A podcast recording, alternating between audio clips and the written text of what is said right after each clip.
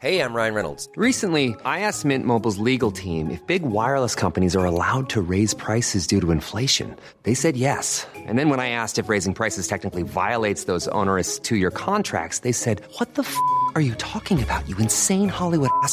So to recap, we're cutting the price of Mint Unlimited from $30 a month to just $15 a month. Give it a try at mintmobile.com slash switch. $45 upfront for three months plus taxes and fees. Promo rate for new customers for limited time. Unlimited more than 40 gigabytes per month. Slows. Full terms at mintmobile.com.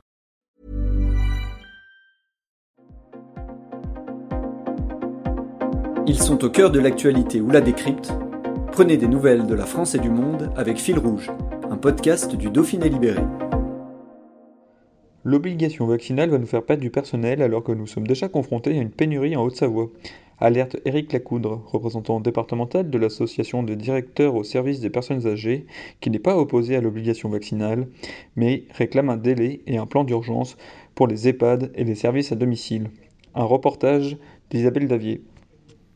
Aujourd'hui, avec l'obligation vaccinale, c'est clair qu'on est en grande difficulté, euh, que ce soit au niveau des EHPAD ou que ce soit au niveau des services à domicile sur le, département de la, Haute-Savoie.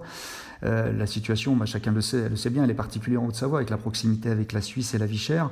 Euh, on est en pénurie chronique de personnel. Ça fait des mois et des années qu'on le signale. On a déjà, avant même la crise sanitaire, eu des difficultés à faire fonctionner nos, établissements.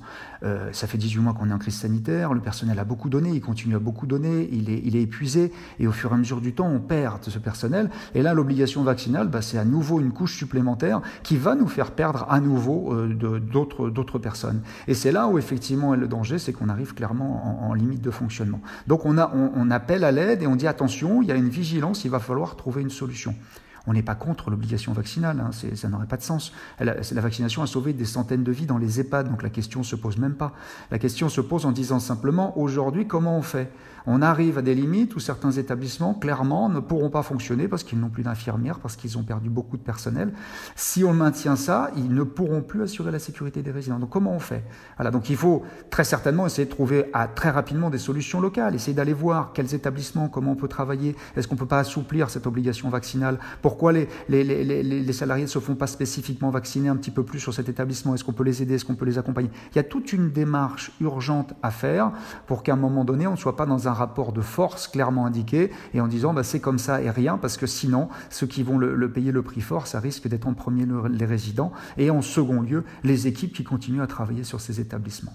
Et pour finir, il faut évidemment engager des choses d'un peu plus, euh, euh, on va dire, importantes dans les mois à venir, parce que si on n'arrive pas à relancer fortement la mobilisation autour de ces métiers euh, du grand âge, on va avoir là une problématique euh, récurrente qui va à nouveau s'amplifier dans les semaines et les mois à venir.